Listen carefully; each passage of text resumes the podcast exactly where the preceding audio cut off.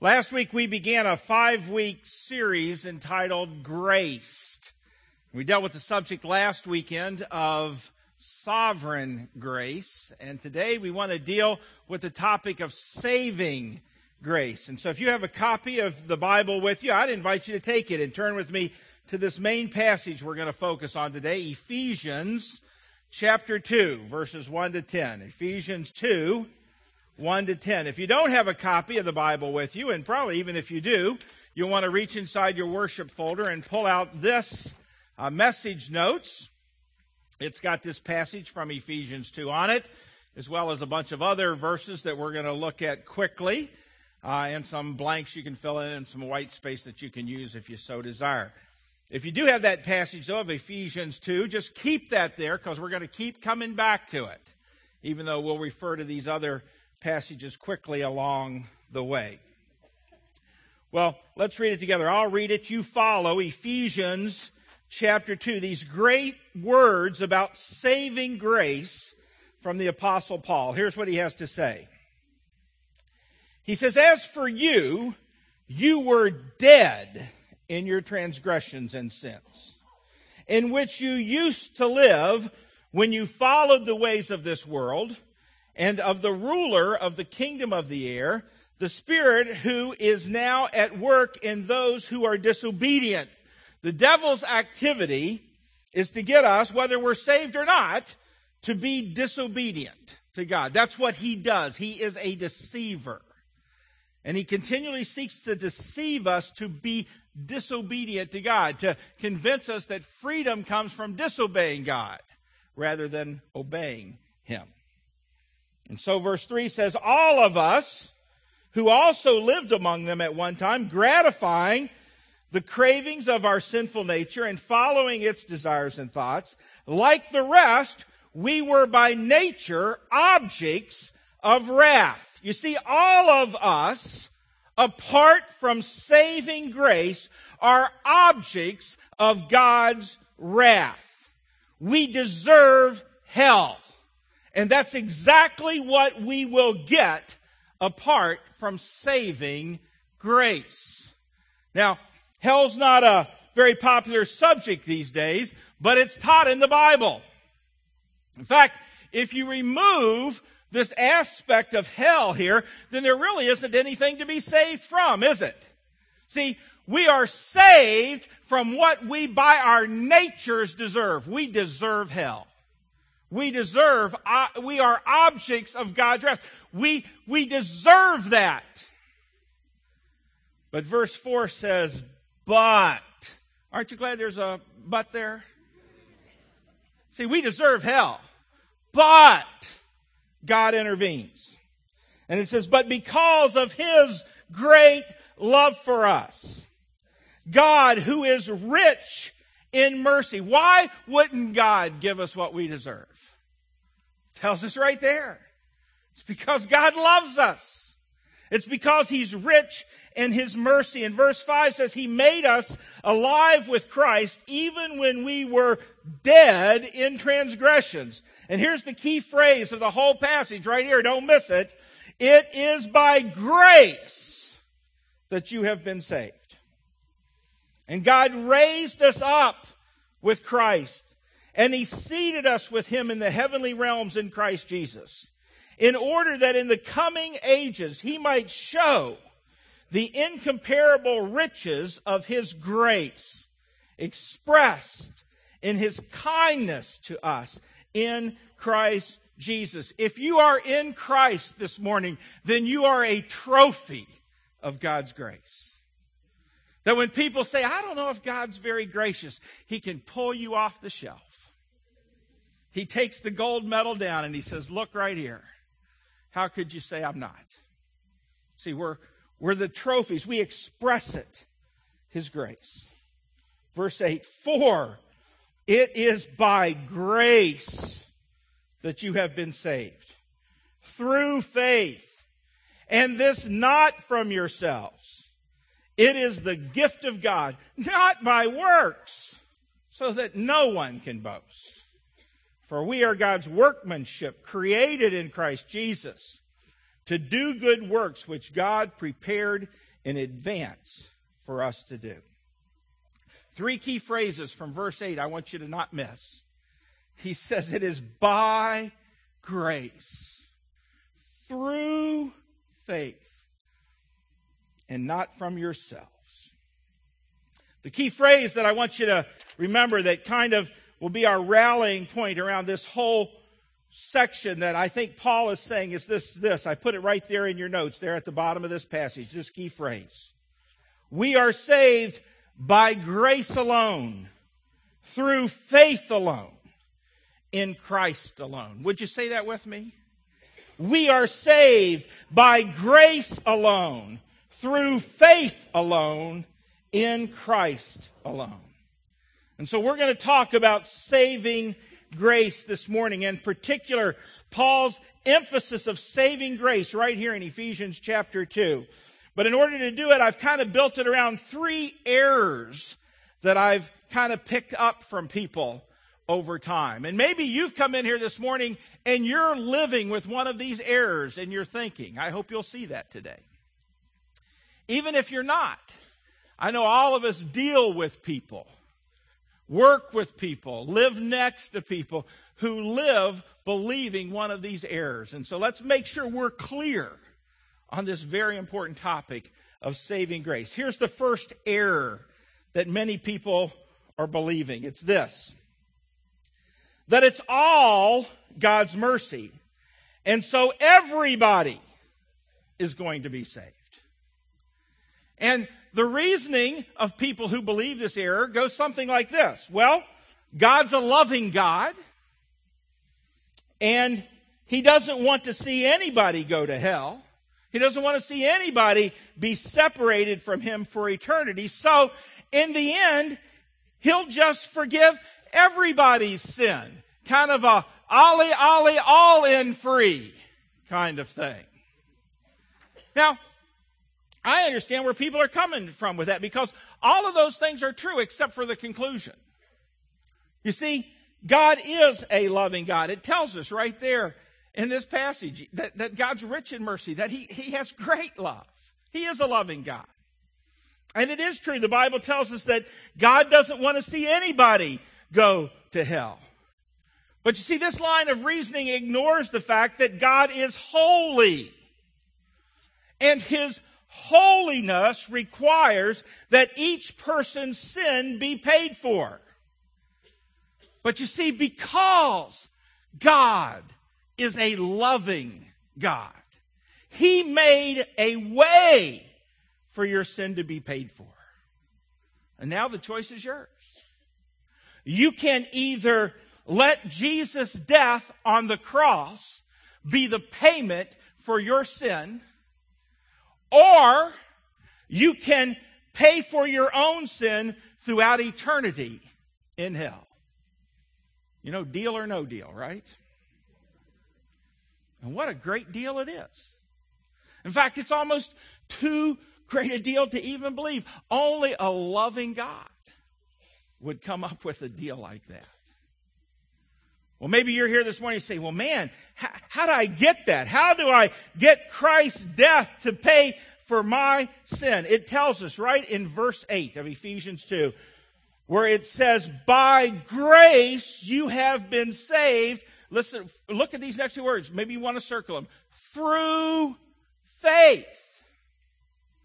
You see, everyone who receives, everyone who accepts, Everyone who surrenders, everyone who bows their knee to Jesus through faith will be saved from the wrath that we all deserve. Everybody's not going to be saved. But anyone who takes God up on his offer and receives through faith what Jesus did for us on the cross will be saved. You see, we are saved by grace alone, through faith alone, in Christ alone. Well, here's the second error. It's kind of the other side of the pendulum. It's this. Well, it's all my good actions that'll save me. In fact, this is what I think most people in our culture believe. If you got in your car and we all drove down to Easton and we stood outside the stores and started interviewing people who came out, you know, if we started asking them, hey, what do you think it takes to be made right with God? What do, you, what do you think needs to be done for you to be sure that you're going to heaven, to be certain that, you know, you've got God's favor? You'd hear a, a, a bunch of answers, but they'd all kind of be like this. Well, you know, if you're a good enough person, you know, if you, if you go to church enough, if you do enough good things to help people out. And the mindset is that somehow I'm going to merit, I'm going to deserve my salvation through my efforts to satisfy God. Can I tell you what that is, my friends? That is religion. In fact, what you may want to do is take and write next to error number two is just write the word religion.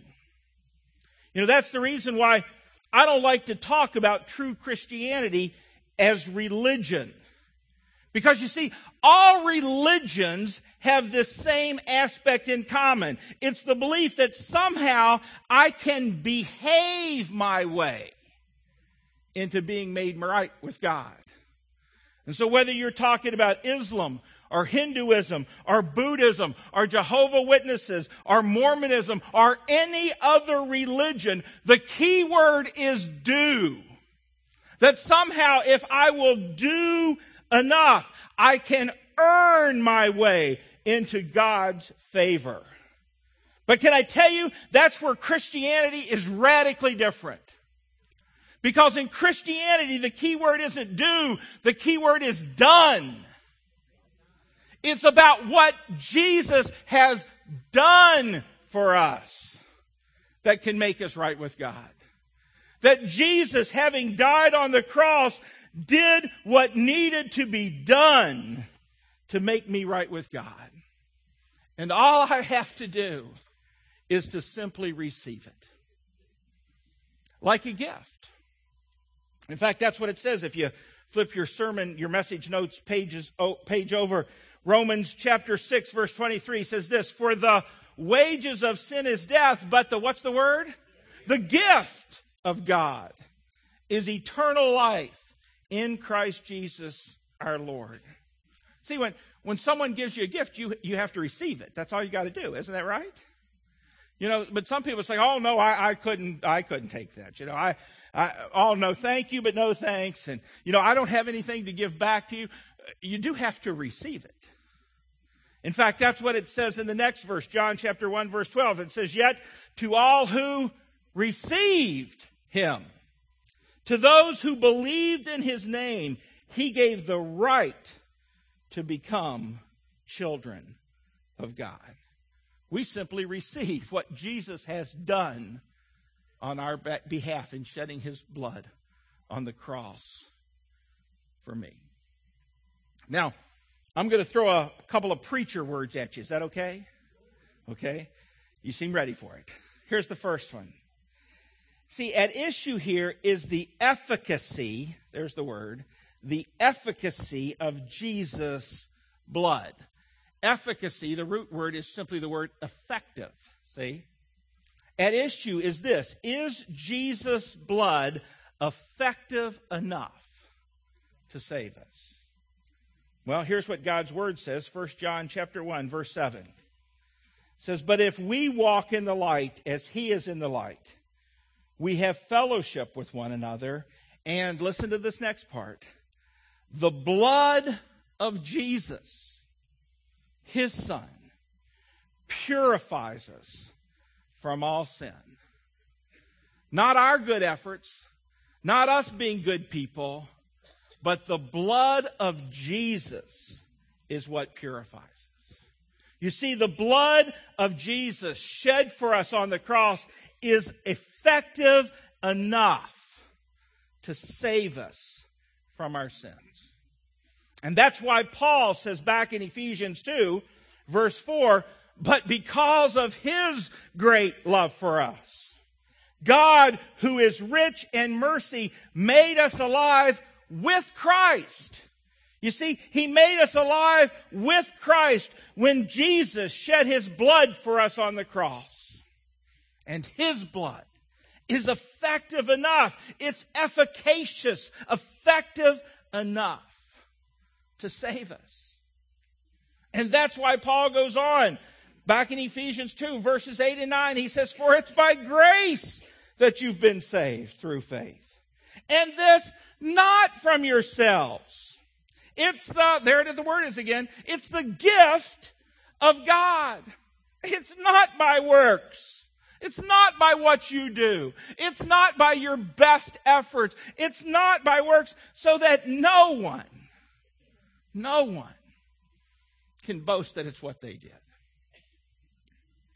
In fact, in Galatians chapter 3, partway through verse 21, Paul's just kind of talking this thought through. And listen to what he says there. He says, For if a law had been given that could impart life, then righteousness would certainly have come by the law. Here's what he's saying. Hey, if God could just give laws, if he could just give works that you could do, that would make you righteous, that would make you right with God, then that would have been God's plan.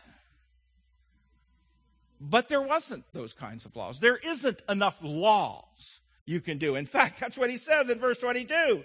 He says, but the scriptures declare that the whole world is a prisoner of sin. So that what was promised being given through faith in Jesus Christ might be given to those who believe. You see, we are saved by grace alone, through faith alone, in Christ alone. Now, some of you maybe have trouble with this because maybe you've got, grown up in certain church persuasions. And here's, here, maybe you've heard this. Here's the second preacher word is meritorious salvation. This idea that somehow we earn, we merit our salvation. Friends, can I tell you that the clear teachings of Scripture is that you could never do enough to earn your salvation, to satisfy a holy God. And that's why God made a way that cost his son his own life on the cross. Because you see, only the shed blood of Jesus could be effective enough to pay for our sin. That's why it says in Titus 3, 5 and 6 that he saved us not because of the righteous things that we had done, but because of his mercy he saved us through the washing of rebirth and renewal by the Holy Spirit, whom He poured out uh, on us generously through Jesus Christ, our Savior. And friends, if you've been depending upon the earn my way to being right with God plan, can I tell you it's an error? And before we finish today, I'm going to give you a chance to pray a prayer, to take uh, God up on his deal of a lifetime, a deal of eternity, to be made right with him through the shed blood of Jesus. But you know, you don't even have to wait till then. Just do it right now. Do it right now. Call out to God. Tell him, I, God, I, I don't quite understand it all, but I get this. I can't do it myself. It's what Jesus has done for me. Call out to him right now and take care of that. But you know, this third error is an error that I see a lot of people hold on to, even Christians, even people who are secure in their salvation. They've taken that step, but still they have a little problem getting this all the way into their thinking because they live with this third error. Here's what it is it's that my salvation rests on a little of both. I mean, Jesus' death and certainly some of my efforts. You know, it's like, you know, I get the shed blood of Jesus thing. I get that Jesus died on the cross. I get that that was necessary, but, but certainly it must rest a little on my efforts. And so to help us with that, I want to draw your attention again back to Ephesians 2, Paul's words. Because there's a word there that he uses two times to make sure we get this. It's the word dead. In verse 1, he says this He says, As for you, you were dead in your transgressions and sin. And then later in verse 5, he comes back to it. He says, He made us alive with Christ even when we were dead in transgressions. See, Paul is saying there, listen, here's our problem. We're dead. He wants to make sure we get it. He emphasizes it. He says it again. Now, when Pastor Brian speaks a lot of times, he always uses these great props. And I'm just sick of it. I don't know about you. So I've decided I'm going to trump him with the prop of all times. I've convinced a funeral home to let me have a dead body, and I just need to go over here and I need a couple strong guys who will help. No, I don't have a dead body this morning. I, some of you were looking at that door like, I can't believe somebody loaned him a dead body. But let's just say somebody was crazy enough to do that. And we had it here this morning and we put a chair up here and a couple strong guys helped me and, you know, we, we brought him out here. Set up, a, you know, he's just draped across the chair, dead body. Now, here's my question. What can that dead guy do to remedy any problem that he has? You know what the answer is? Not a darn thing. That's right. Nothing. Because he's dead. You'd say, hey, hey buddy, your hair's mussed up. You know what? He's not going to be bringing his fingers through his hair. He can't do that because he's dead.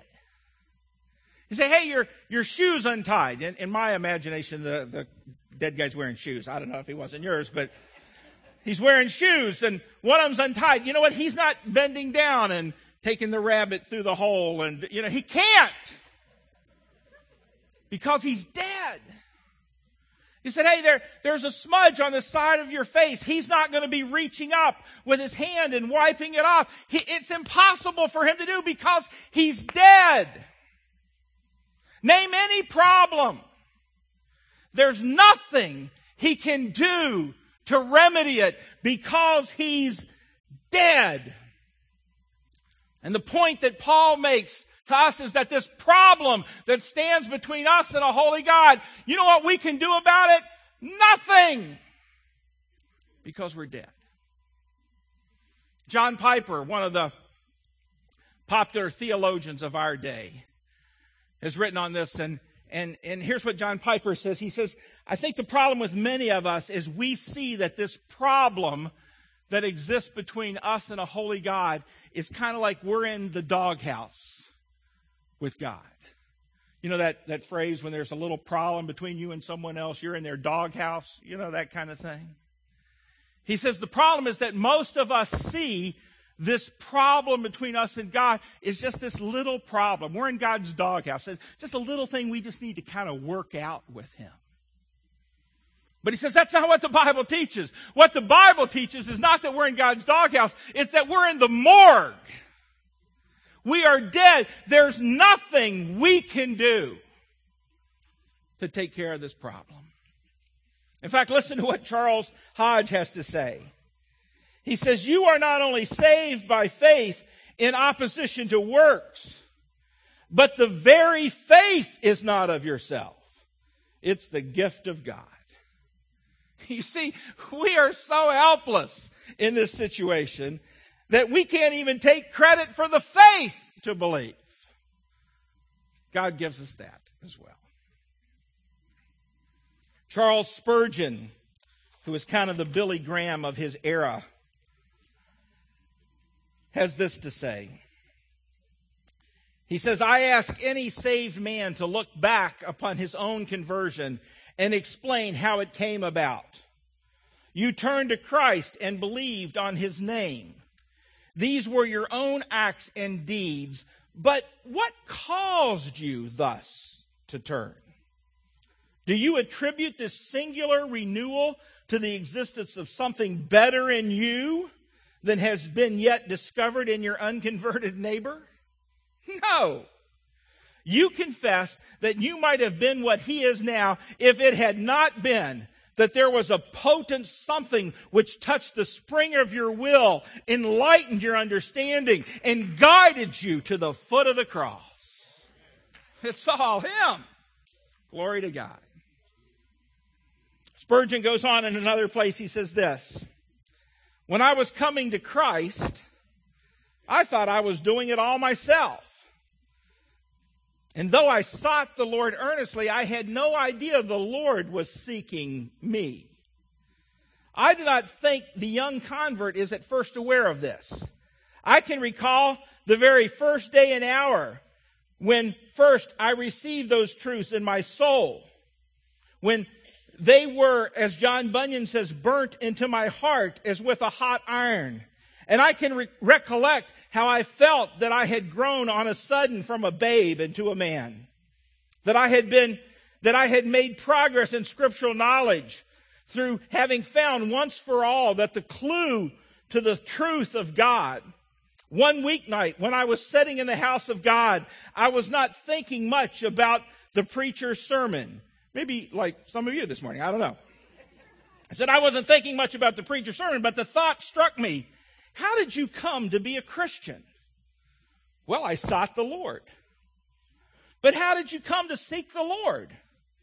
And the truth flashed across my mind in a moment.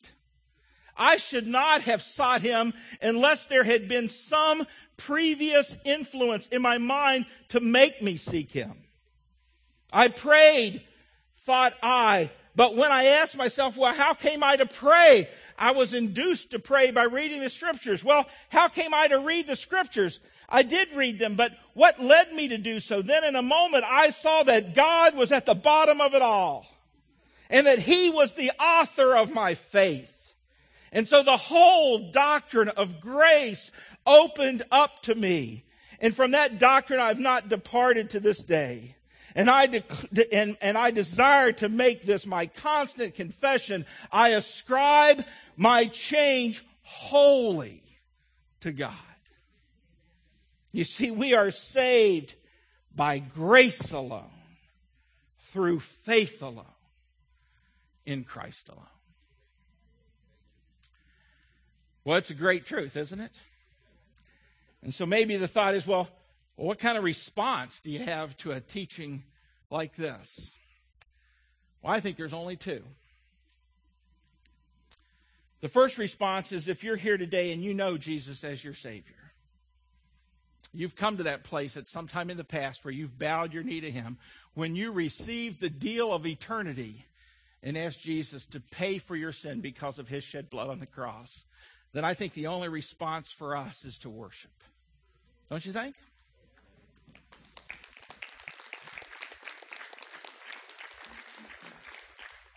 You know,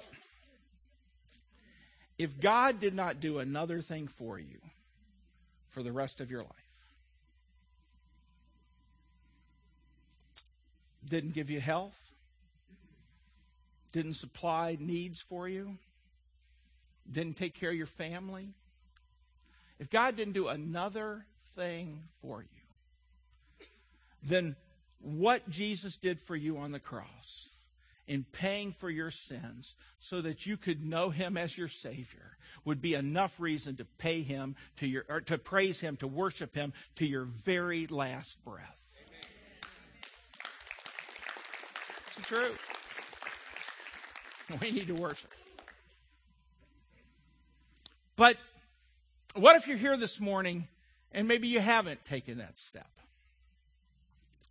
you haven't received what Jesus did for you on the cross to be your Savior, then I think the only response is to do it now. Don't think about it. Don't put it off. Don't consider it. Do it now. In fact, that's what the scriptures say, 2 Corinthians chapter 6, verse 2. It says this, I tell you, now is the time of God's favor. Now is the day of salvation. Hebrews chapter 2 verse 3 says, How shall we escape if we ignore such a great salvation? What a great salvation it is. Saving grace. I hope that if you were the one leaving Easton, one of those stores today, and somebody were to say to you, Hey, how, how do you know? What are you depending on to make you right with God? I hope that you would respond by saying, you know what? I'm depending upon grace alone, through faith alone, in Christ alone. And my confidence rests on that. And if that's true for you this morning, then here's the last blank for you. Then you could fill in your name tag this way Hello, my name is saved. I hope that's true for you this morning. Well, let's pray together. Would you bow your heads with me? And just as I promised, I want to give you an opportunity to take that step if you haven't done so. Let's let's all have our eyes closed. Let's all have our heads bowed. We're not no one's looking around. But I just want to let you know, friends, it is as easy as ABC really is.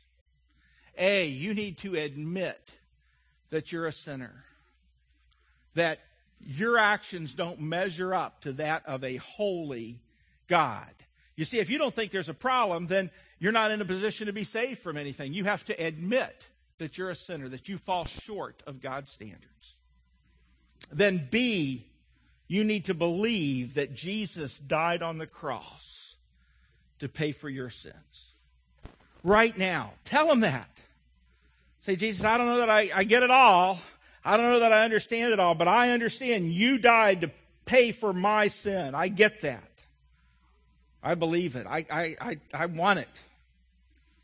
And then C, you need to call out to him to be your Savior, to be your Lord. Ask him to come into your life, to take over, to be your Savior, to be your Lord. Do it right now.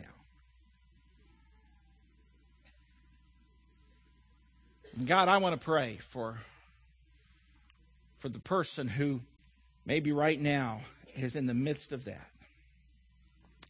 Maybe they walked in here believing one of these errors, but through your Holy Spirit, you made it clear to them. They, they, the light came on. They, they connected the dots. The Holy Spirit made it real in them, brought it about, and now you're giving them the faith to believe, God. I pray that you will give them the confidence to know that something of eternal consequence is taking place this very minute. That their sins are being forgiven, that, that they are becoming a child of God right with you. Not because of their actions, but because what you did, Jesus, for them on the cross.